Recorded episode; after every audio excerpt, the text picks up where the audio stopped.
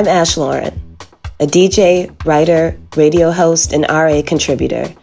This is the fifth exchange I've hosted in collaboration with my blog, Underground in Black. When you dive into the history of Detroit electronic music, you're often quick to learn about the likes of the Belleville Three, Carl Craig, Jeff Mills, or Underground Resistance. And if you dig a little deeper, you'll stumble upon Moodymann, Theo Parrish, or Omar S.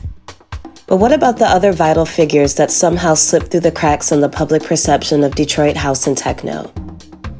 One such figure is a black woman whose integral role within Detroit house and techno too often goes overlooked. Jennifer Minx Witcher found her calling one fateful night at Detroit's Music Institute watching Derrick May on the decks. Not long after, a chance gig opportunity jump started a career that's now spanned over 30 years. From mentoring fellow women in the industry through her collective and label Women on Wax to rocking dance floors across the globe, Witcher's contributions cannot be denied or overlooked. A queen amongst Detroiters and beloved throughout the U.S., Minx, without a doubt, is one of the trailblazers for women in the DJ industry. The past and present of Detroit's rich music history isn't complete without her.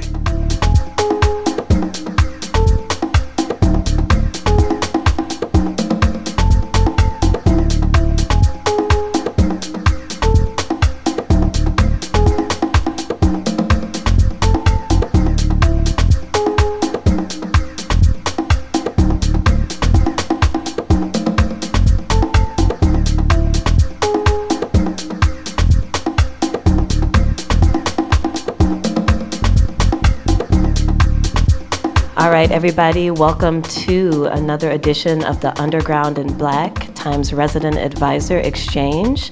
This is Ash Lauren of Underground in Black, and I have the pleasure of sitting with DJ Minx, uh, and we are live from Detroit. Minx, how are you today? I'm awesome. Thank you so much. Good afternoon, good morning, good evening, everybody. I hope everybody's doing well out there. Me too, definitely. So it's we're meeting. It's kind of a weird time in the world. Uh, how, what have you been up to lately, and how are you kind of dealing, you know, with the whole COVID situation?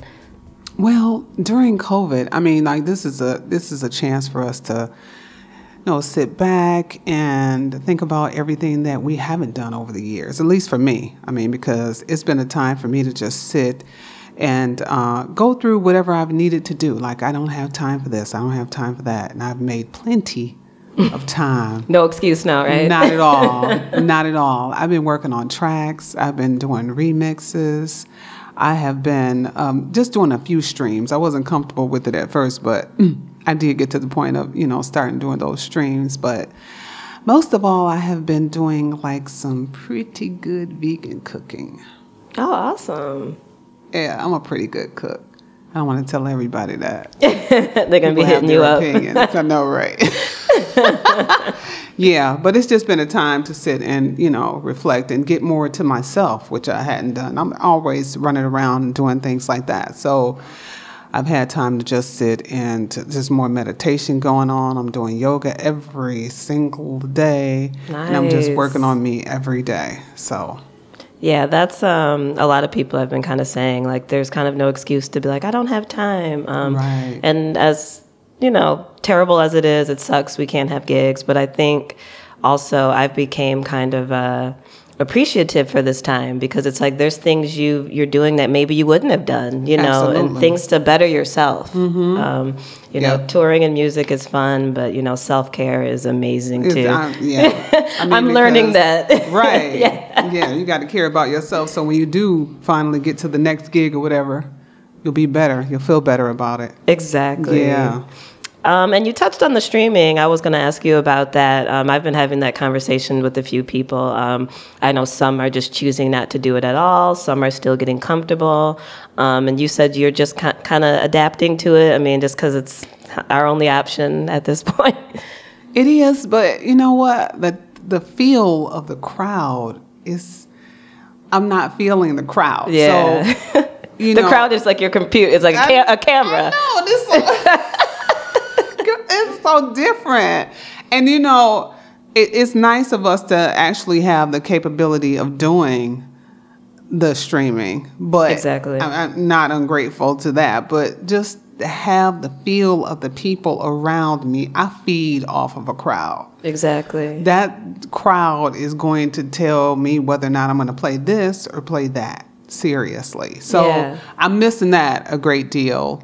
Um, I didn't do it at first because I'm, I was thinking like everybody's doing this. How am I, I? I can't keep up. Exactly. Like you know, we're like- bombarded on I Facebook. know. It's, like, whoa. okay, wait a minute, wait, wait, who's next? Okay, this person's up. Let me go over here for a second or whatever. Yeah. And then it's just, you know, there's the, you know, some people are doing it a whole lot, like several times a day. Some people are doing it every day.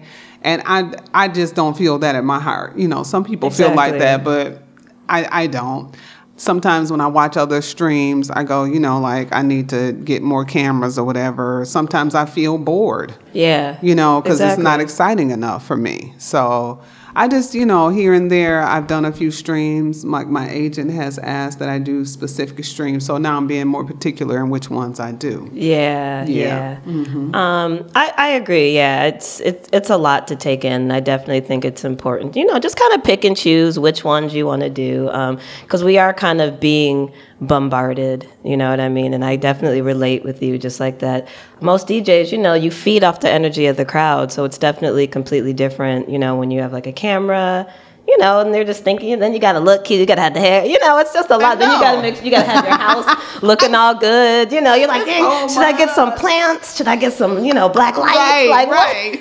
then my cats coming around. They're at my ankles, rubbing my ankles. Oh, of I'm trying to course. keep dancing, and they're all over the place. And Of course. yeah, there's some extra stuff you gotta do, and just I just don't always feel it. So Yeah, I mean, I think a lot of people. I don't think we kind of realized how long this would be going on. Yes. Because even me, I was like, I'm not going to do that. Whatever, we'll have gigs eventually. And clearly, it's like, okay, we really don't know. Right. Um, so yeah, like you said, I get it. You know, shout out to the people that do like it and can do it every week. Yeah. Um, but we missed the clip. Okay, right. Absolutely. That's what I want. The darkness and the flashing lights and the people. Exactly. Yes.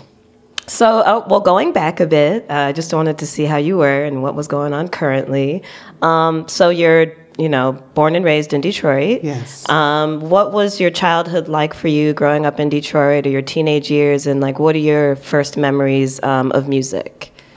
My first memories of music are my parents sitting in the living room with the record player, playing 45s one by one when they had people over. And this is like all the time, at least every other weekend, like because we own like four gas stations. My father was the man. Okay. And um, so on the weekends, they, you know, would have friends over or whatever, and they would always play music. And, you know, the children would dance to the music. So I got a full load of like the Isley Brothers, the Al Greens, and Yeah. the Jacksons. You know, I grew up on all that Yeah. good, real, The classics. yeah, good music. Timeless music. Yeah, and I love. I mean, I always loved music, and I always danced to music. Yeah.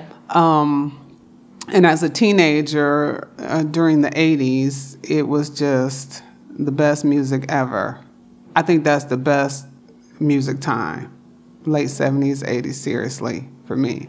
Um, Especially in Detroit. I'm sure it was like, yeah, off the charts. Motown, Yes. right. Um, it took me a while to get to the point of the house music, though. Okay. because when I would hear it, I, I just kind of felt like uh, it was annoying because it was just like one continuous track after the other. Not as many vocals, Right. just repetitive. You're like, yeah, okay. that, that that you know mo- that Detroit techno sound. So I, you know, not being familiar, this is now what we call a good DJ because when they can blend it together like that, and you just thought it was one track, that's like a good DJ. Now I know that, but. Back then, I was like, "This is a pain." Yeah. like to listen to. It was on the radio, and it was just like, "Duh, duh, duh." I was like, "Stop," because I was so used to that R and B, and I did love some old school hip hop too. okay. And um, one day I finally heard some, I heard the news about this place opening called the Music Institute. And uh, some friends of mine, I used to live downtown and they'd always come over. So one of my friends wanted to go to the Music Institute. And when they said that, I was going, it's an institute open this late? Like I didn't know what they were talking Like, about, right? Did I bring a pen and paper? what are we learning tonight? Right? You know? She's like, no, it's a club. It's a club. so um, we finally went to the institute, and they were telling me like it was house music, and I was kind of reluctant to go. okay. And um, we walked because I lived downtown. It was just like a couple of blocks from it. Okay. So what you were like in your like what 1920 around this time or like Yeah, okay. yeah, exactly that. Okay. Mm-hmm. And um, and we saw a line outside of the club, and that was an immediate change for me. Like I don't give a blank. I don't know if I can say that. Yeah, go ahead. Yeah, you can say what I don't give a damn what kind of music they're playing. We have to get in this place. Oh, so you were attracted to the line. You like Oh, okay. yeah. So you knew Even some before I got to the actual door, we were riding by to find a parking space and couldn't find a parking space. I was like, that's it. So you could just feel it was bumping It's like, inside. yeah. We got to get in here. Yeah. It was like eight of us. Like, yeah. So we got in the line and it took a while, you know, to get up to the door. Yeah. And the guy was like picking people off, like Studio 54 to go in. Wow i was like, damn, well, hell, we, oh, we really have to get Yeah. here now. My, yeah, I, yeah. It had to happen at that point. So, and I remember his name was Roger. And he says, Well, you guys got to wait. You have to wait because it's like capacity and we can't let anybody in right now. Okay. So, um, you know, we're all just talking to him and trying to, like, you know, convince him that we need to be in here. Yeah. And I could just feel the bass off the walls. Like calling you. I was like, we, yeah, and we're all like over six feet tall. Like, Yeah. like my boyfriend at the time was like six, six nine. Wow. And then it was like six, me six one, and everybody Yeah. else tall. It was less like he was like, yeah, you guys, you can come in. we finally got in, and that was it for me, Ash. Ooh. That was it.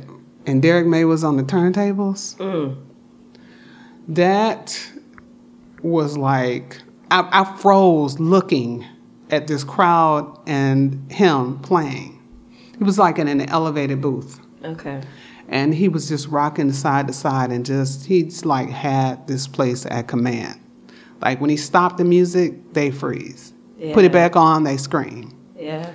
That I, I can't even explain what that was for me. Yeah.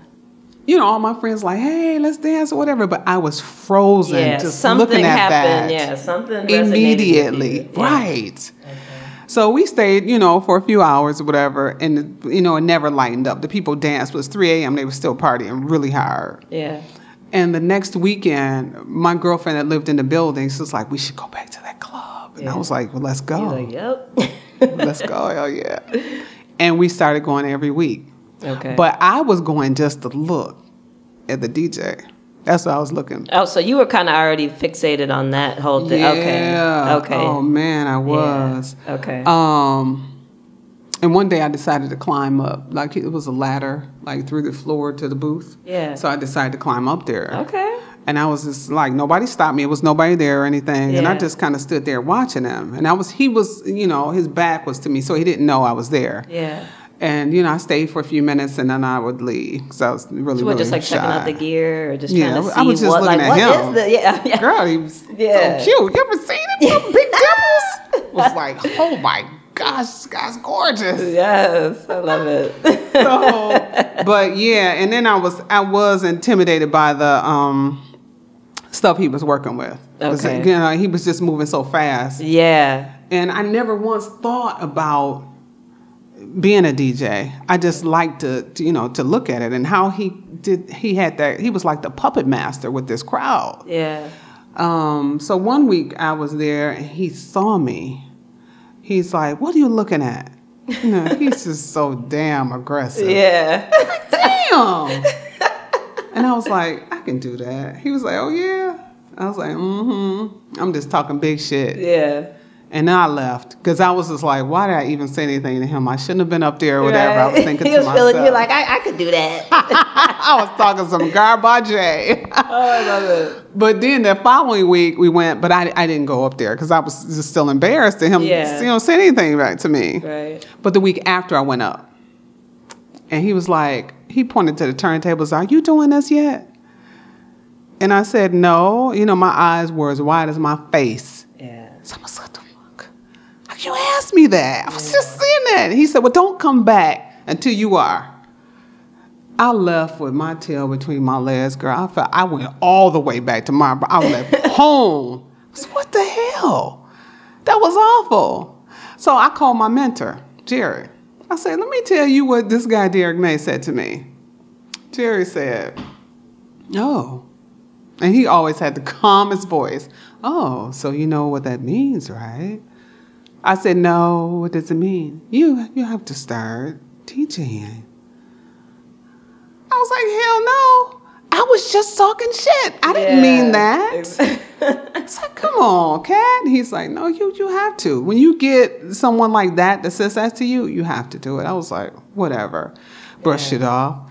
So like every day for the following week, he was like, "Are you ready yet?" I said, "No, I'm not. I'm not going to be ready. This wasn't something I planned to do." So I was just talking. You just kind of got caught in a moment, said a little something. Now they're Right. like, yeah, what's up? yeah, girl, that's exactly what I was like. Yeah. Okay, damn. So he kept asking me if I was ready to start spinning, and I kept telling him that I wasn't. He said, "Yeah, well, you you have to. I mean, this is in you. You know, I see how you love the music. You absolutely love it every time you go." Yeah. And then I didn't go back to the club or anything, or we would go and I would stay down on the bottom level, and I wouldn't go back up or anything like that because Yeah. you know it was just horrible for me. But um, one day my friends came to my apartment without my knowledge. And uh, hey, we're coming up. I was like, okay. And they come up with two JVC turntables. Mm. So what is this? Put a mixer on, they hooking everything up. Like, what are you what are you doing? and Jerry says, okay. He gave me two records. Mix these. He put them on my table and went to leave. I said, wait, wait, wait, wait, wait, what, what are you doing? He said, put these two records together and make them sound like one.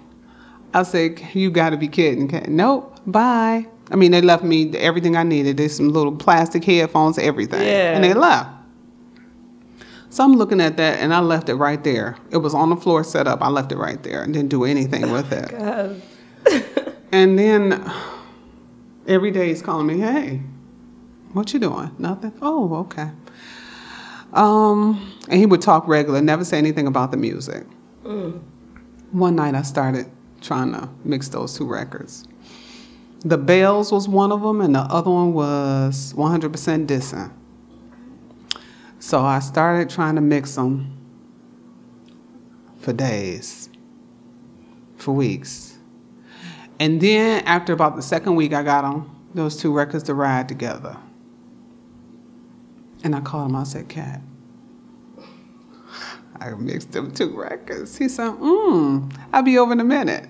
Now he lived over by the Ambassador Bridge, so he wasn't far from me. Yeah. He came to my apartment. Girl, he pulled out two records.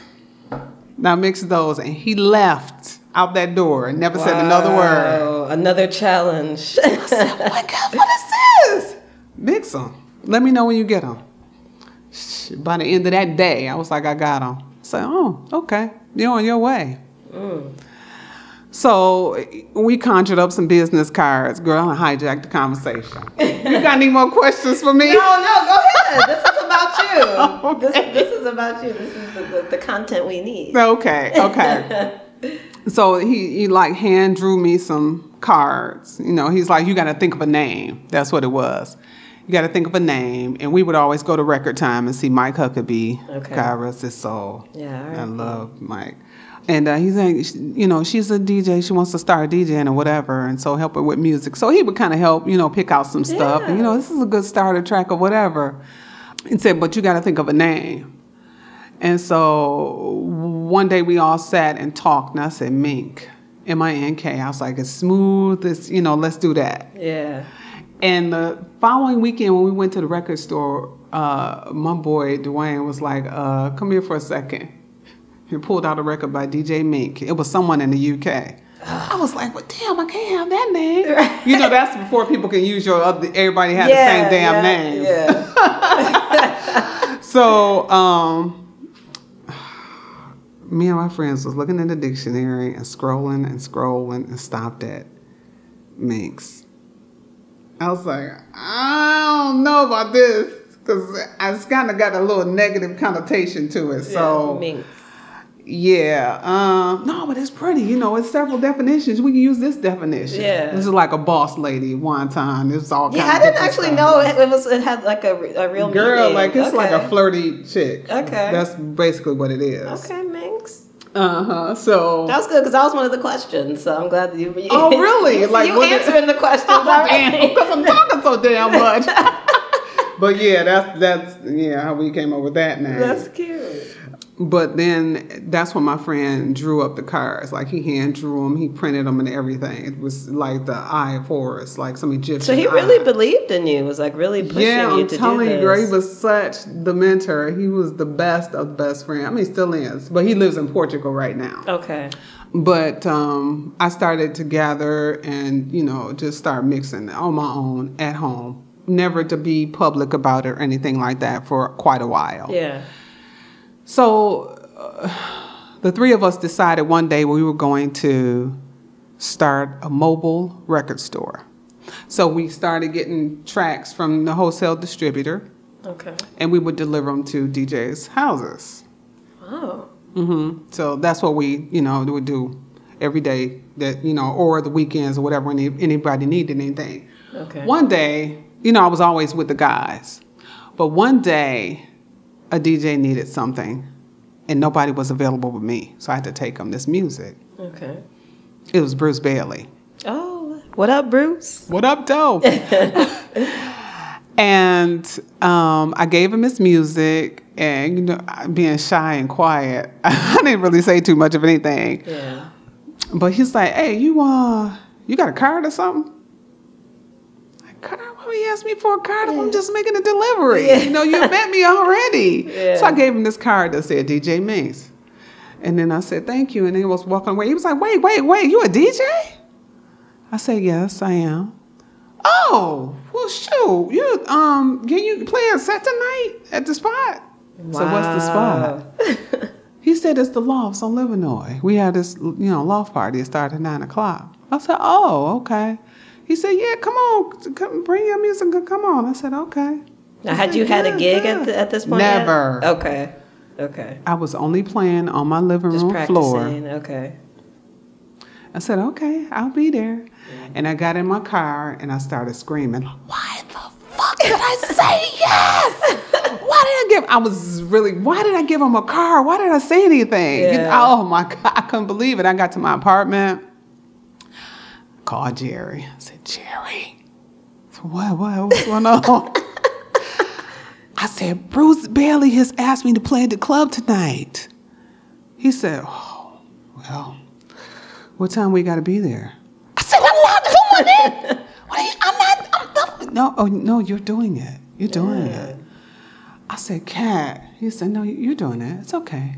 It's okay. He says, um, I'll be over your place about nine o'clock. He says, so posse up. And whenever we said posse up, that means we call all our people and everybody just meet. The whole crew was coming. Right. Okay.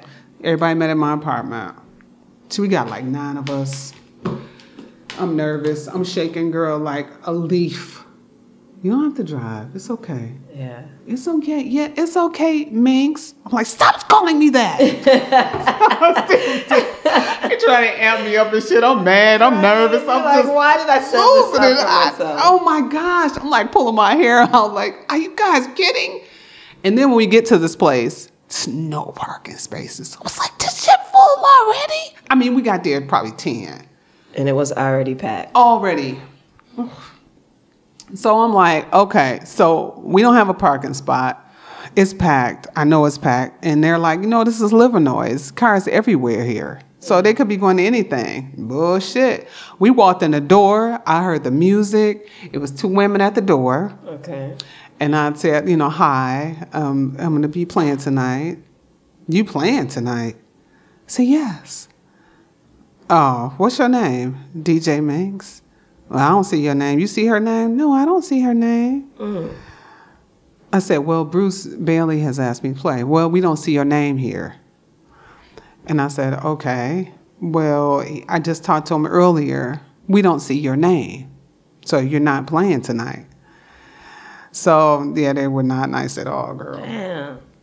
So And it was before cell phones, right? So it's not like you could Right. you couldn't call them and be like, "What's up? I'm here." You know. Right, right. I was like, okay, because they were outside of the main entrance, so that's So you couldn't even and- get in and find it. Yeah. if you right. wanted, yeah. I couldn't do anything. I just had to stay out there, and so I turned around, and my friends are blocking me. Jerry said, "No, you're not going anywhere. You're playing tonight. Bruce asked you to play, Yeah. so you're going to play." And so Jerry talked to them. We don't see her name. We don't have her on the lineup. We already have a lineup of DJs, and so she's not playing. And so I'm going, oh my gosh. I said, see, this is the kind of thing, you know, it's supposed to be this guy's world or whatever. So Yeah. I'm sure that's why they're giving me a hard time. Let's just go. No, we're not leaving. So we stayed out there, and I'm just like, this is embarrassing.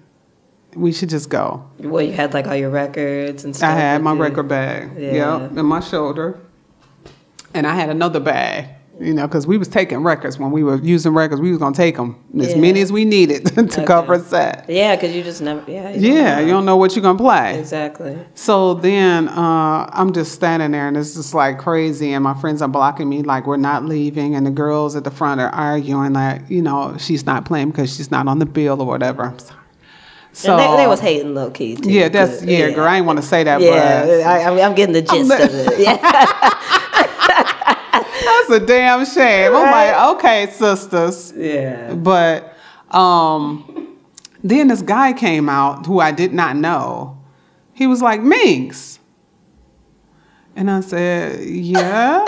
he said, Come on. And I said, Well, these ladies aren't letting me in. He was like, Man, what's what's going on with y'all? Well, we don't have her name, you know, and they were just talking to him more than he said, Do you see that she has all those records? Yeah. So she not just gonna bring that shit just to bring it Yeah. she's playing. And that was Buzz Goree. And I'd never met him before. Oh wow. And, I, Bruce must have shared with him or whatever. Yeah. You know, Okay. he was like, come on. And I was looking at them like, you know what? I didn't need this hard time. I was already nervous. yeah. So now it's I even more. really- yeah. yes.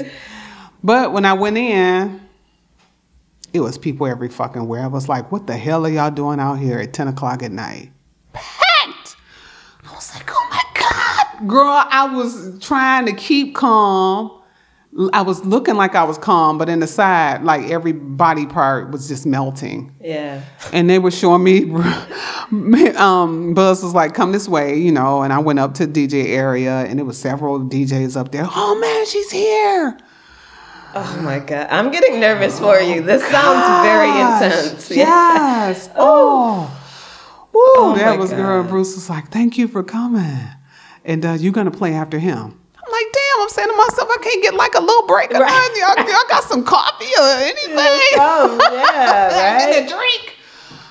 So I went up to play, and it the people on the floor stopped and looked up at me, and I know it was because I was female, Yeah.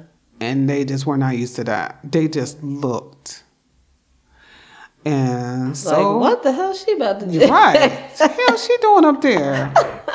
I had that record and I was shaking so nervously I could not put the needle on the damn record. I was like, oh my God, these people, I felt so intimidated. Yeah.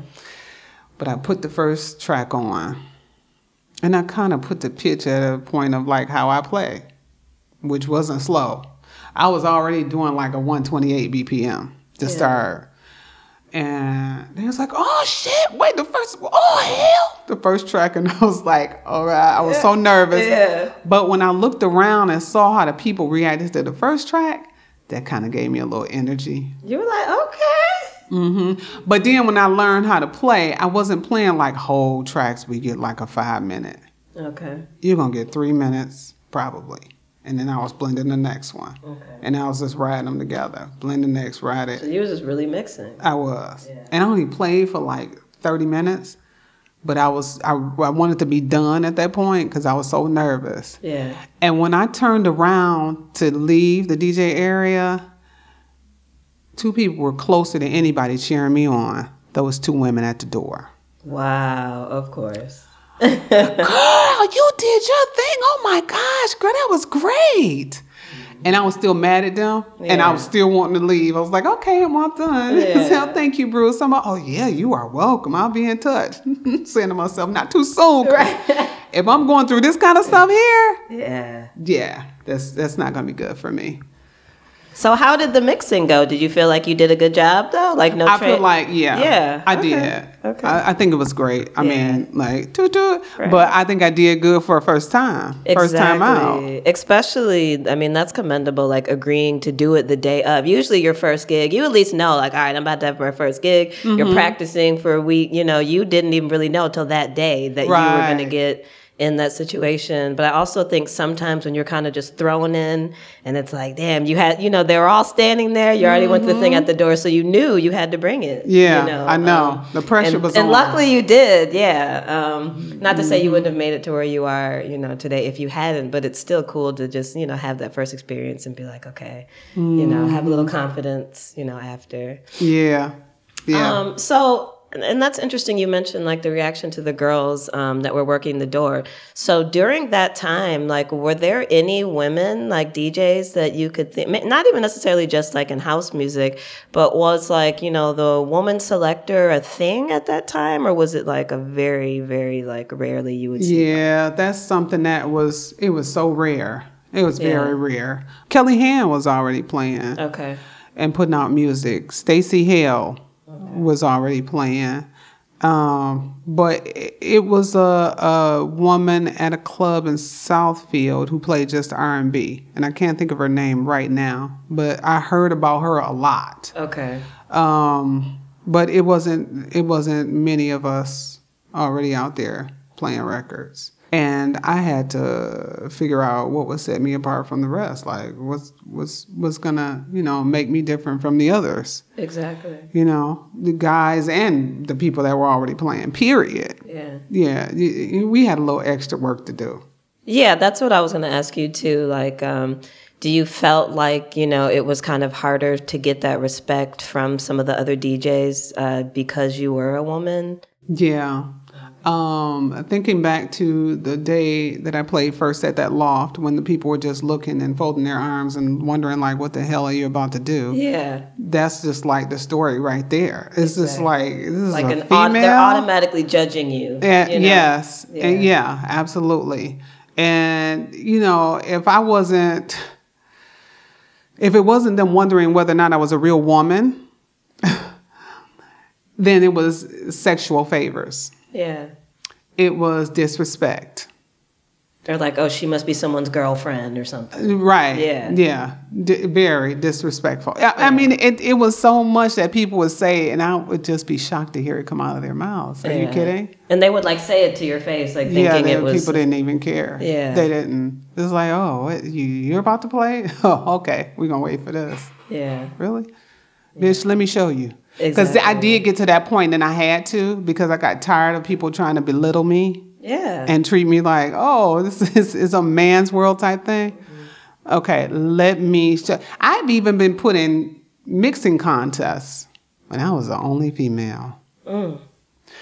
When that kind of stuff happened with some vinyl, mm-hmm. girl, vinyl for me is like a lethal weapon. yeah, I would show my ass so bad, especially if I just had like a little amount of time to play. yeah, I would show. Oh man, Yeah. that was I was gonna show out because you're not about to clown me just because I'm a female or whatever. So it's like that fire is kind of there too, because you know what they're thinking or what they want to think or whatever stereotype or you know. yeah, people like, well, can you? Um, I can let you play a set if you blah blah blah. Are you kidding me? Yeah. I became. How about you do this for me, and I might play for you. I'm not playing for free. You're going to pay me just like you pay him and him and him. If you want me to play, respect that. Exactly. You have to pay just like you pay everybody else. Yeah. I want to be treated like everybody else. Uh, So I demanded respect. I never let people disrespect me. And that's how I got to the, you're probably going to ask about that, the women on wax thing. Yeah.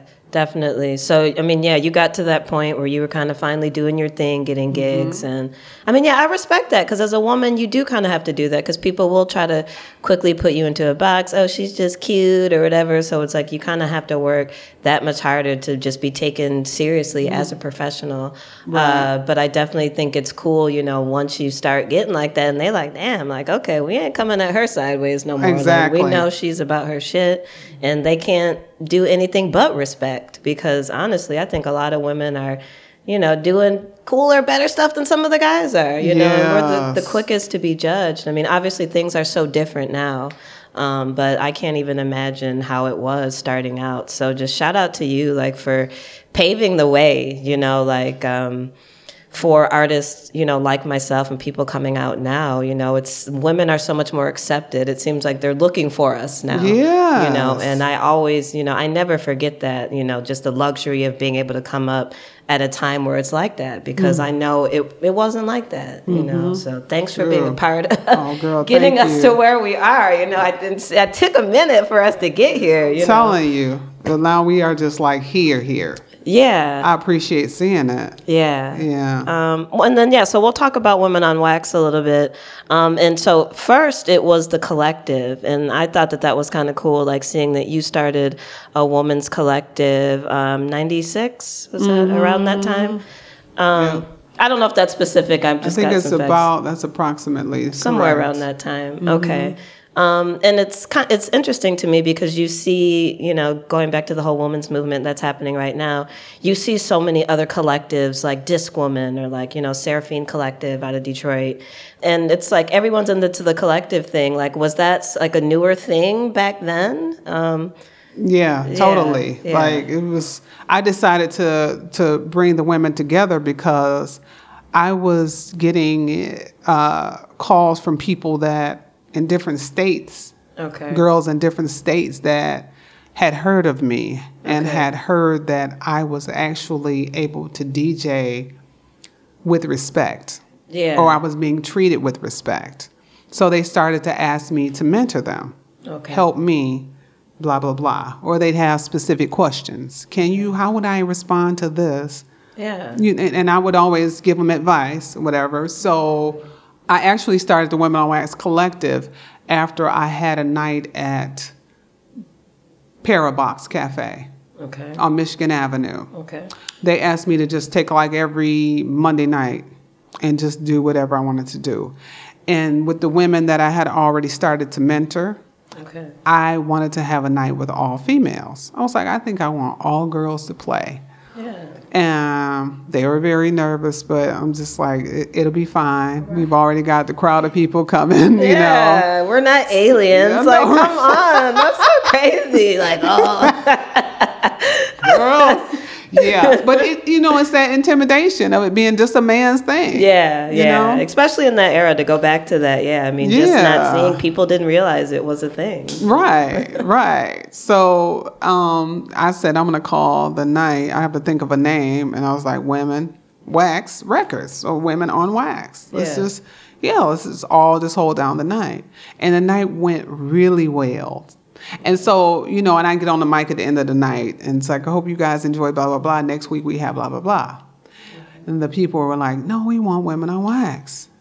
Wow. Can we have that again next week? I was like, huh? Yeah. Women on wax. And I thought to myself, oh, this needs to be a thing. So that's when I started to do it and just actually gather the collective of women. And um, any like the original people of Women on Wax, is anyone still, are you still in touch with any of those women? Are they still DJing locally in Detroit or in their respective towns? Or? I'm in touch with pretty much, pretty much all of them I talk to. Uh, one is Laura. Yeah, I was going to say Laura. Okay. Mm-hmm. And she's g- getting back into it, which has been yes, so cool to see. Yeah, busy mom, but she's still doing her thing. Yeah. Um, Magda and she's over in Berlin. Oh yeah, okay. Yeah, okay. she she's was shy when she first thing. came over. That was funny. That's really, she's really a great friend. Okay. Um, so I do talk to her every now and then. We we talked on WhatsApp a couple of weeks ago. Okay, cool. Um, Jennifer Sherry. Okay. uh, Jen Sherry, which is uh, now she's doing like she does like crochet. Okay. And so she kind of like does DJing on the side, but she only plays vinyl. She never got into the digital thing. And then I need to think of who else. I added people later on, but that's when the collective was starting to fizzle. Okay. Because I did get to a point a couple of times where I didn't want to DJ anymore. It was kind of, it was just, it was always a battle for me. And I, you know, always did just keep up on whatever I needed to do. I stuck to my guns, and I'm just gonna keep this moving.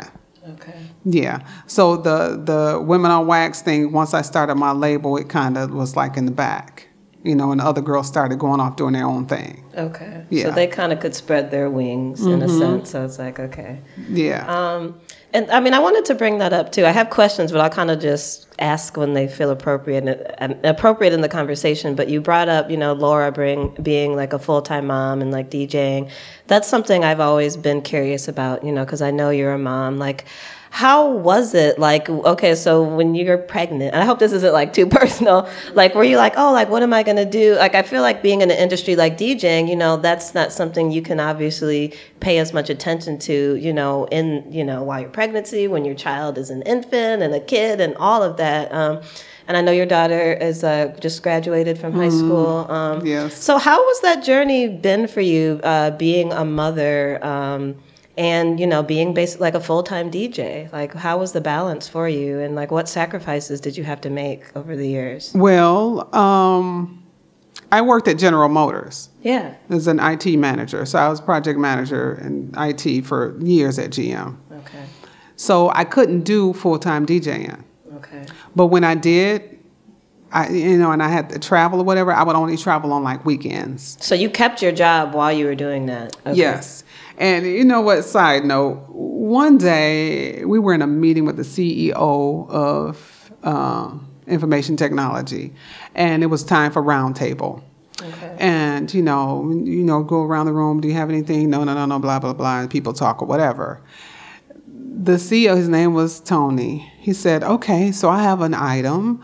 Um, a lot of you, you know, we get together and we have these meetings, etc. But a lot of you don't know that."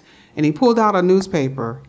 Jennifer is some kind of superstar. oh my god And I, I went, oh my gosh. And I'm in a room with like 30 people. Yeah so you had kept this on the low Yeah, The- no, okay no, I would never talk about it at work. Yeah. Nobody really knew, period. Yeah. Because that was like a separate life. yeah You know, so and I'm going, oh my, my goodness. He was like, well, you you never said anything. This is awesome. Yeah. Oh my gosh! And he's passing the paper around, and people are like, I need somebody to DJ this or do this. oh and that. my god what?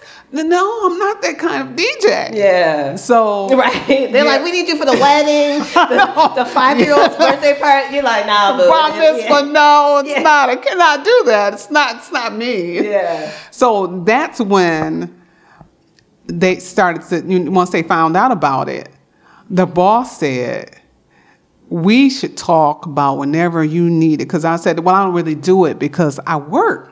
Yeah. We should talk about times you need off work because you need to do this." Wow. Totally had my back. Like That you're the coolest person so ever. amazing. That was oh man, I'm and I was embarrassed, but I was happy about that too. Yeah, so. that they were willing to support. Because it's one thing people always get excited. Oh, you're a DJ. Whatever they think about it, it's exci- exciting to hear. Um, but to be in the corporate world and to find out that they have your back, you know, that is yeah. amazing. Oh, Because my a lot of people don't get that luxury. yeah, I know.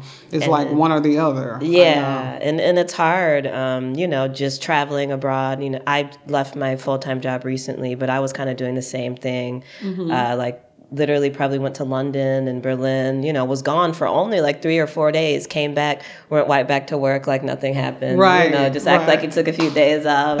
And, Like I'm a Clark y'all, if y'all only knew what I was just doing. But yeah, it's kind of weird because you're like some people may like it, but you also feel like you know, maybe they think that you won't take your job as, you know, seriously as a professional. So it is weird, like if you want to actually put that information, you know, out there. Um, mm-hmm. And it mm-hmm. can be a risk, you know, because they may be like, you know what, we're going to let you go because you clearly just want to oh, DJ. Yeah. You know, right, um, right. so that's really cool that, um, that they had your back. They, know, yeah. For that. So that's when I started to kind of DJ like on a Friday, Saturday, Sunday. If my agent was like, I need you to be, you know, they need you for like a week, then I would just take, you know, a week off or whatever. So, you know, and I was, you know, I was happy about that because, um, you know, they were a little lenient to me, but I never took advantage of it. Of course. Yeah, yeah. still doing my job. And, you know, with being pregnant, I had to just fly out sometimes because once I got up in my pregnancy, I couldn't do very much because the baby, you know, with the base, eh, she would just be jumping in my belly. Yeah, and I'm sure once like you get to a certain point her. in months, it's, like, like, yeah. That's when I said, you know what, I'm done. We're gonna hold it down for you till you come back. Right, it's okay. and I had to stop at that point. I'm like, I, I, she cannot be uncomfortable, so I couldn't, you know. Yeah until I got to the point of her, you know, me being able to take her to a sitter or anything like that. But I did take off work sometime from work and I did go back. So I held on to the the work at GM and till 2019 February where they laid off like 4,300 so people. I was going to ask you because I think the last time, I mean, it was maybe a movement a couple years ago. You had talked about how you were working still. So yes. you recently left. Okay. Mm-hmm. Okay. Yep. And when the talk about the layoffs was going around, I said, if I am one of the people to be laid off, that's it for me. Yeah. Just I'm just going to do this music. Yeah. And I had to plan for my online store. I said I'm going to do these two and does not work for anybody else. Yeah. So um, the balance though of motherhood and working and and DJing, you yes, had all three at you. And doing I mean, a label and. Whew, that's, yeah. I mean, that's really commendable. I mean, even the fact that you did it up to 2019. Um, and what was the reasoning for you uh, to keep your job all that time? Did you just really like that stability of the corporate world opposed to DJing, where it's kind of just like gig based and you better just save it all? Or, and, you know, did you like that security of kind of having that guaranteed work income? Yeah. Yeah. And I and I needed that, yeah, especially, especially having a family. Kids. Yeah, once some kids, the insurance. Yeah. yeah. it's different. It's a whole different ballgame. Mm-hmm. Because I would hear, I had a conversation with Delano Smith one day, and he was like, you know what? I look up to you. If you can work, work, because the insurance out here for people that do not have a regular job, Girl. it's just tough. Yeah, and we've seen instances lately like yeah, it's tough and I've I've definitely thought about that, you know, even being DJing full time now. I left my full job. I left my full time job to DJ full time and like go on a tour. Then Corona happened. So it just that was a prime example of you kind of just don't know what's gonna happen. Mm-hmm. You know, I had mm-hmm. this amazing all this stuff lined up. Not to say it won't come back, but you know i kind of made the decision to leave my job and once i left that now i'm just kind of on my own again you know mm-hmm. and trying to think of other ways to make money and things to do. Um, but i always kind of respected you know work as much as you know people in the creative industry. You know we like to be creative. We like to have our own schedule. Mm-hmm. but um, i definitely see the other side of it too. You know like you said you have a family you know, corporate world sometimes will take care of you a little better than the creative world, unfortunately. Mm-hmm. Um, but if you can find a way to balance the two, you know, which most people can't, yeah. you know, so shout it's out tough. to you. Yeah, yeah you You did you. it, girl. You did it's it. Tough. now, don't get me wrong, it was a lot I was missing out on. Yeah, okay. But of yeah. course, you know, like, stuff maybe you had to turn down because mm-hmm. you couldn't just travel, you know. Right. Like, we want you to come to London this weekend. Something came. Yeah, like. Yeah, but dude, that's a, another conversation. I've never played in London. Ooh. But okay. All right, London. What's up? Hello. Come on now. Festivals, That's me knocking clubs. on your door. Right. yeah. Well, but um, that's that's that's cool. Mm-hmm. Um, and this is going back a little bit. I just wanted to touch on kind of briefly about um, you, your radio experience. Mm-hmm. Um, I know you started out uh, with WGPR. Mm-hmm. That- well, actually, I did a station in Canada, the University of Windsor. Okay. first. So that was first, and That then was the first. WGPR was after. Yeah, Okay. because they heard me on the, the from the Canada station. Oh, ooh, okay. So that's important to mention then. You're like, yeah, Yeah. they heard me, honey. Across the river, they heard me. that's cool. And um, so, what was your, you know, what was your sound back then? You know, on your radio days. Like, I mean, starting out in Windsor, you know, what was kind of like, you know, the vibe of your show? Were you playing like four four stuff? Were you playing like the Motown or everything? I was actually doing techno and house, and that was it.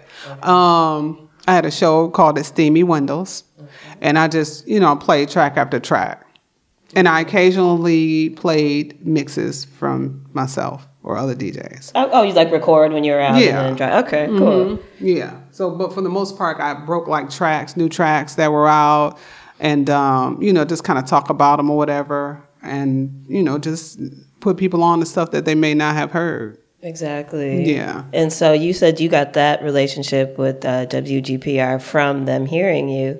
One of the the people that worked at uh, JI Station, which is Rosetta Hines, um, I called in her station one day, asked her about some track.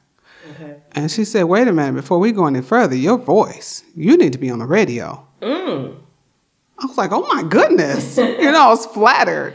And as well, one day when I called in and was talking to O'Neill Stevens, he kind of said the same thing, but I'm just like, I'm too shy for something like that. With Kevin Saunderson and Juan Atkins and Derrick May and starting that Deep Space Radio on WGPR, they Kevin was saying, you know, we need Minx for the voice. And you know, he talked to me about everything. But then there was a gentleman that they wanted to use. And, you know, instead, and I'm like, well, okay, that's fine. Just go ahead with it. And the first show that the gentleman did, and, and not want to say his name, Ooh. it, it, it this is okay. I didn't want to say, but they you can tell me off mic later. Sorry, y'all. it's like, okay, y'all, we um gonna come back after this break. And, and I don't know if he was nervous or whatever. He just didn't have a flow to it at no, all. Yeah. but his voice is very handsome. It's, he has a sexy voice. Okay. And um, The delivery just wasn't yeah, there. Yeah. And then Kevin, Kevin called me. He said, "Girl, we need you on this station." oh, child, that last. you ain't listen to it. I said, no. She said, girl, we need you. We need you. You know, I done talked to Juan and we all, we need your voice. Yeah. And so um, he said, yeah, because they heard your, your um, because I gave him a cassette of my show from Windsor. Okay. He said, yeah, we need you to do the show for us. And I'm like, well, what am I going to do? And so they explained it, you know, whatever. He's like, and we need you to engineer the whole thing. And I'm like, I, but I'm not an engineer. Okay. And he says, well, you know, we'll teach you what you need to know. Wow. So I went to the station, and the show before mine was Electrifying Mojo, and that right there, girl, was everything I needed to see him in person in that station. Yeah. His, and he kind of teased like, "Oh, this is who we got next." Oh my God, this is so Kind of pretty or Yeah. whatever. I was like, "Oh my gosh!" But you know, he, he kind of like um, he moved out the way and let me, you know, do my thing. And so every week, when my show came up, it was time for me. That he kind of would sit with me. And So show your show me- was after his. yeah. Ooh. I had so like the was- 10 p.m. to 4 a.m. on Saturday nights. Okay. he would kind of show me stuff, like what you needed to do, Yeah. you know, to actually, you know, get it going. And he helped out quite a bit. That's so awesome. But, girl, that was an amazing experience to, you know, see the amount of DJs or producers or whatever that were into the music that Detroit has put out. Okay. And so that's when you started to see like the bigger reach of everything. Yes. Yeah. Uh, the Roger Sanchez's, the Richie Hawtins, you know, you get people just coming to the station or they Yeah. bring people down. And I'd meet them and I'd do interviews with them. It was it was very very nice. so you were doing Red Bull Radio, um, and unfortunately, I know that's like debunked now. Um, but you're still doing Deep Space Radio, um, your show sometimes Mm-hmm. on Tuesdays. on Tuesdays. Okay, Mhm, from Cool. 6 to 8 p.m. Yeah, that's a pre recorded show. Yeah, And I'm not into deep space radio like I was heavily yeah, because of other things. Uh, Yeah. Because of the store that I started, because of the label wanting to get back into production. it's hard. So it's yeah. kind of like, yeah, yeah, it is a lot. Yeah. I mean, even with the quarantine, we got a little extra time. You still, Yeah, especially recording mixes and DJ sets. Like sometimes it's a lot, you know, and sometimes you may not really be in that. I mean, it's one thing when you have a gig, you have to go do it, but sometimes I struggle just getting the motivation at home. You, you know, you have a mix due or something, and you may not just be feeling it that day, but then you're like, dang, I have to Yeah. Turn this. so then you just end up putting something together, and I you're know like, all right. it's not the same feeling because Yeah. I like to feel when I do it. You Exactly. know, and that goes back to what I was talking about as far as the streams. Yeah. I gotta feel it in order to, you know, put it out there right. Exactly, Exactly. Yeah, I want to feel like it's an assignment, and then I gotta rush through it. you know? Exactly, and then perhaps not being happy, and then the, now it's like with the internet, the whole world's gonna. I know. It's like, damn. Then they can keep playing it over and over. It's not even like they just played it on the radio one time. It's like now we're gonna watch Right, this like damn. Did you see that? She almost fell. Like, are you serious right now? Watching us on video streams and things, but it's a different world. Um. So okay. So motor. I wanted to bring up that briefly. Um. I wanted to say I wasn't. I didn't know him, but I did see that the founder Steve Sowers passed. Is that how? Is that how you pronounce Yeah. it? Uh, passed away. Uh, unfortunately. So R.I.P. Um. I just saw that today, and I did plan to speak to you a little bit. You know about your residency at Motor. I know it was such an iconic club. You know in Detroit. Um. So if there's anything you wanted to touch on, you know about Steve or your uh, experience working at Motor, what it was like for you, um, and was that your first like resident residency, club residency? It was. Okay. That was. Um, first of all, the, the way I got the residency was um, Adriel and Linda G called me. And um, they called me one night and says, um, Minx, hey, you know how that we used to do the three-way. Yeah. oh man, three way. three-way phone calls. Like, hey, hey, what's going on? so um, Linda's like, Minx, what are you doing every Saturday night? And uh, besides being a resident DJ at Motor, I said, I beg your pardon. That's just how she started off. Oh my god. I'm like, really? She's like, we need you, honey. We need you. Yeah. So they explained everything to me, how it would go. You know, I play the opening set for whatever act they had coming in on Saturdays. Okay. You know, we give you a light person, you got the engineer, blah, blah, blah, blah, blah. So that was a hell of an experience. Just seeing the way people felt about that music like that. Yeah. And every week, just making sure they were right there to experience it Yeah. um, big crowds, you know, all the rooms would be full. Motor was that joint. That's the place where you saw black, white, Puerto Rican, everybody just a freaking, your Prince line. but you saw like all people from all walks of life and coming from out of the country or out of town to, you know, come to party that was the first time I would see it like that. Now I'm sure they had it at the Music Institute, but I wasn't, you know, doing my own thing then as far as playing the music. Exactly. Yeah, but it was it was a beautiful experience, and I met so many people that I still know today from Motor. Um, Steven did a great job there. He was he was a great guy.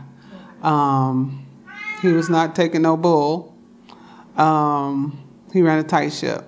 So I, was really shocked to hear that he passed yesterday. Like, because Yeah. he put up, posted stuff yesterday. Yeah. I mean, I, don't- I don't know what happened to him, but Yeah.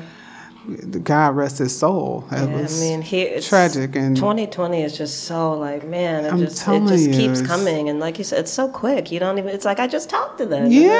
Now what? You know, so much is. It's it's been a tough uh, year. it has um, been. What does your family think, you know, about all of this? About you know your you know career, you know, and DJ stardom. You know, do they like house? Do they like to come support? Or Well, okay, let's start with my daughters. um, my daughters are just like, "Go, mommy, go, mommy." When I'm playing the music, whatever.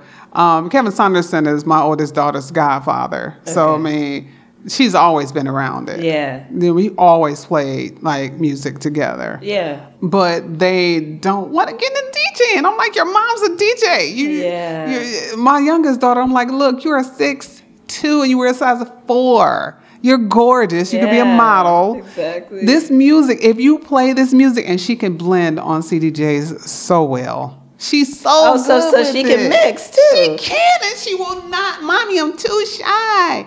I'm like, Cheyenne, when you go to college and they want to have a party, guess who they would call? You could do that. Right. Like, but anyway, she loves house. She okay, loves house well that's music. good because I know some people they'd be like, "No, my kids they think it's annoying and they No, hate no. it." So, so at least she turn like, that at least she likes it. She does like it. Yeah. She does like it. She can play it. She just won't. Yeah. Um, my mom thinks it's great that I do play music. I told her, um, I was like, I don't know if I should still be doing this. And she's like, No, you do this until you can't do it anymore. We need you. You- Thank you. I'm so serious. My father loved it too. He passed away uh, a couple years ago, but he would always want to know where I was going next. Mm-hmm. What are you doing today now? You traveling again? Oh, I'm so proud of you. He was always proud. Aww. Woo! Um, moving on from that. Sorry. Yeah. Oh know. my gosh, girl, Mr. So he's an awesome guy. But you know, like my sister, my older sister, or my siblings, they don't really listen to house at all. It's just me. Yeah, like they respect the career or whatever, Yeah. but they're they're not gonna be like at the club. Like, Yeah. Yeah, my older sister would go sometimes, but she just doesn't anymore. She's Okay. married and you know she's at home with her husband. Yeah. And she's a fashion designer, so she's mostly into that. Okay. Um, but yeah, family just they just think it's it's great. Yeah. Yeah. I think especially once they start to see you. I forget. I was talking to someone recently. I think it was maybe Kai, but yeah, he's like, you know, they at first they're like trying to push him, you know, just stay in school, you know, go be a doctor or something, you know, DJing, all right. But once they started to see him like traveling the world and like really doing stuff, Right, right. they're like, oh, okay, go ahead. the same with my family. They love it now. They be trying to like go. Sometimes I'm like, do I even want to tell them I'm coming home? Because my mom, one of the first gigs I had in Atlanta, uh, my my parents were actually just in town visiting, and um, they wanted to come, and I was just like, all right, whatever. And when I got done with my set, my mom was on the dance floor dancing with some young guy. I'm like, Oh really? my gosh.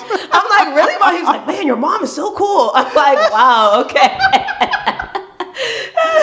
I know people love to meet your your siblings or parents or whatever. And they're Yeah. like, wow, I just met your mother. Exactly. It's so funny. I but love I, it. But I think people do think it's cool just to kind of see, because unfortunately there are people whose parents just never took it seriously or just don't get. You know, it's one thing to not maybe get it, but just to not really take it seriously or to not really ever show that you're proud. You know, that could affect Mm-hmm. you as an artist because you you know you want your family to support you. It's one thing for all the you know the fans to like you, but the people closest to you, you know, it, it matters to you if they support you. Yeah, um, it does. And working with other um, women in the industry, my, my experience so far has been like most of the women have been very supportive and, and open and willing to help and you know be friendly and w- willing to listen to your mixes or give you advice. And I think a lot of people look at women uh, as being like catty or like jealous or you know what has your experience uh, been with that, you know, working with women? Has it been positive or has it been catty or maybe jealous at times too? I think- or- I hate to use the word catty. It's so cliche. You no, know, like, I know. but- I, I, I, I get you totally what you mean, but I mean, I think it's both. Yeah. Um, some can smile about it and think it's a wonderful thing, but also feel like you know they could be jealous. Yeah. And sometimes you can see that, but you know, I like the ones that actually feel that way. You know, if if they want to be jealous or whatever, just keep it to yourself. Yeah. Or just ride it out. or don't whatever, perpetuate. Yeah, just because- because sometimes people have to deal with that. Because Yeah. jealousy is sometimes a reflection of that person's own insecurities. Mm-hmm. You know what I mean? It may not even be like they truly just hate you. or, Yeah, You know. right, right. Yeah. Just ride it out because you know what I'm gonna be your friend for whatever reason. Just we're gonna stay friends. We're not gonna talk about that. If it bothers you, then you know, just don't say anything negative to me because my feelings get hurt easily. Yeah. And I just really, I would, I would hate to hear it or see it And have from to, one like, of my friends. deal with that, yeah. Yeah. Yeah. I just don't. But yeah, from the friends that I have or the women, other women DJs out there, they are very supportive. I haven't run into any negativity out there. It's just a lot of respect too. Exactly. You know, because of the amount of time I've been doing it, I'm reckoning. Yeah, you're like, hey, look, you ain't got a choice but to respect. I mean, what? okay. um, so just a few more questions to kind of wrap up. I know we're a little over time. Um, just to move forward to like everything happening post George Floyd, um, you know, and like all the the protests and everything happening in the U.S. There's been uh, kind of like a reckoning uh, within electronic music. Um, you know, regarding like the visibility of black artists or the lack of visibility. Um, what do you like feel about all this happening? Do you think it's necessary and do you think we're moving in the right direction? Do you feel like black artists have kind of not gotten the proper shine in the past? Um, I do feel like that. Okay. and this is uh whatever I don't care because I've always thought about the time that I started to now mm-hmm. and the accompli- accom- accomplishments I've made and how far I've gotten or not because I always thought now what have I not done or what have I missed to not be bigger than I am because I may be traveling now, and, and we're not gonna we're not gonna say it's the work thing because that you know with me stopping working last year. Even during when I was working and when nobody actually knew I worked at General Motors, Yeah. why have I not been escalated higher? Yeah, to some of those big, you know, we won't say any names. Some of those Right. big white women DJs have probably been doing it way less know, time and maybe not as good. Not maybe not, as good. right. Not as good. Let's just say it like it is. Um, So that and I just what what what did I miss? yeah. Did I not put myself out there enough? Was it my timing when I started? Because I was also thinking that it was the timing of when I started, when it was just a few of us, Yeah. and the women weren't getting the respect that they get now. Yeah. So, with the timing of me coming out early on, maybe that's why, because I didn't just start out. Because I've noticed that my meter has jumped since I've started doing live streams. Now, mm. this, Even just in the short time since March. yes. Wow, that's crazy. And I think that is because a lot of people were not exposed to me, but now they are because they're sitting in their houses Yeah. and they can see everything people are doing. Mm-hmm. And if you got someone like Movement putting you out, we love Movement and we know all the Movement artists. Mm-hmm. Let's look at this new Movement artist. Yeah. And they just didn't know about me because a lot of people don't know about me. I've heard promoters tell me, well, so and so just doesn't know who you are. So they just want to give you blah, blah, blah. that makes me so. Girl, I just like, okay, so I'll pass on that. Yeah, we don't. and maybe you if are. you know Yeah. me some other time, just do a little research. Yeah, uh, and to me, and not to cut you off, but like it, it seems like a lot of these, yeah, like it seems like no one was paying attention. You know what I mean? And and, and to me, that is like offensive. Like, how do you claim to know about house and techno, but you don't know who DJ Minx is? You know, you don't know who K Hand is. You don't know who Stacey Hale is. You know, like. These is like the foundation, you know. These are people that are part of the foundation of Detroit music, house music, techno, and you guys are just now finding out, you know, all these years later because you're at the crib, you know, watching TV. Um, so it seems like why weren't y'all paying attention before this? You know, that's my whole thing with this whole reckoning that's happening. You know, it's cool. I've received a lot of great opportunities outside of DJing, just in terms of like the journalism realm, which has been great. Um, but it's still just like, why were y'all not looking for black writers and journalists prior to this? Why did you guys, you know, why don't you know who some of these folks are? Um, so do you think we're headed in the right direction? Like, what is your um, view of like where things are headed? Do you think like there's hope for black artists in the industry? I think so. I think we're on the rise. It really sounds crazy saying that right now in 2020. Yeah. But seriously, there has been, because of the Black Lives Matter and all the movements that are going on, Yeah. people are paying attention more exactly. because a lot of people didn't know what we dealt with or are dealing with Exactly. So they're looking now. This is like, well, damn. Even the interview with Kevin Saunderson um, for Billboard, that really was just, Um. it was a great interview, but it was just sad. He's talking to people, they said, oh, well, who are you? I'm like, what? Right. And these are big, quote unquote, you know, industry people that are running festivals and clubs, and you don't even know who, like, one of the founders of Detroit Techno is. Right. Um, that's Right. crazy. So your legacy, Minx, you know, what would you like your legacy, you know, to be um, in Detroit as, you know, as a DJ, as an artist, as a producer? Um, what, did, what do you want your legacy to be? What do you want to be remembered for? For actually, and I always say women on wax, for the helping of the people that started out um, in hopes of becoming a DJ and how I helped them get to the point they did. That's just going to be something that should be. To this day, people remember that and they, they continue to talk to me about it because I think that was a big part of my uh, career, starting that. You know, now we say, or we got to the point of saying, I just don't want it to be just women. You know, it should just be more than women. Because this, the problem was, it was a man's world, right? Yeah. And so we're inside the realm along with the guys, and so we should just be recognized for actually what we do, which is DJing. Yeah. We should be recognized for the music, period.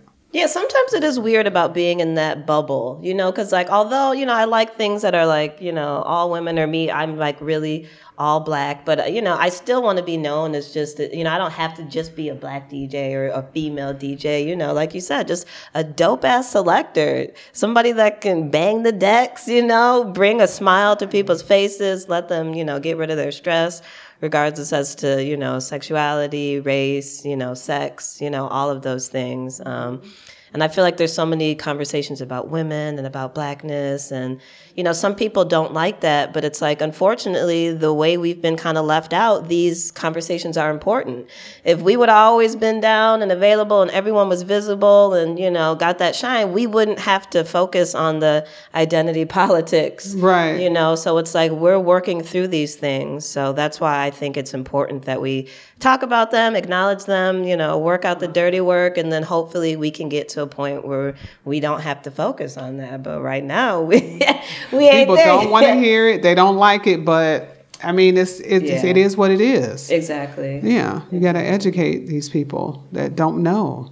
So make sure y'all do your homework, you know, look it up and pay homage to the people, you know, that help bring this beautiful music, you know, to the world.